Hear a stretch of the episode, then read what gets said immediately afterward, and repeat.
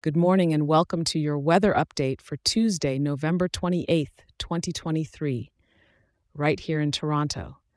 Now, you might want to grab a warm cup of coffee to start your day because we've got some chilly temperatures with a dusting of winter wonder to talk about. This morning, you're waking up to a frosty negative 2 degrees, and it's going to stay pretty chilly throughout the day, with the high just barely missing the zero mark creeping up to minus zero degrees.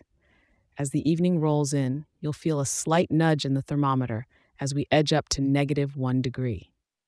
Winter is starting to flex its muscles with a light snow situation. We're expecting a delicate, snowy touch with just over half a centimeter blanketing our streets and parks. The snowflakes are pirouetting down, but don't let the ballet fool you. It's still going to be slick out there, so you might want some sturdy boots when you step out.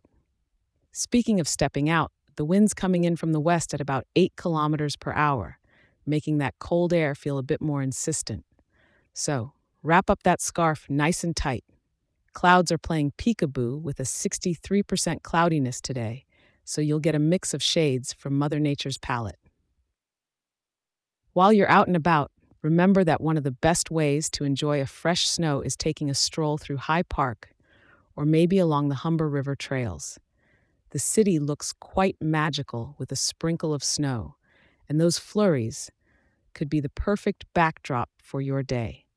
As we tuck into the evening, keep that warm jacket handy because the temperature is going to dip back down to negative two degrees again. Thank you for tuning in, and don't forget, whatever the weather, Toronto's got a charm that not even snow can hide. Be sure to check back in tomorrow for another update. I'll be here to help you plan your day.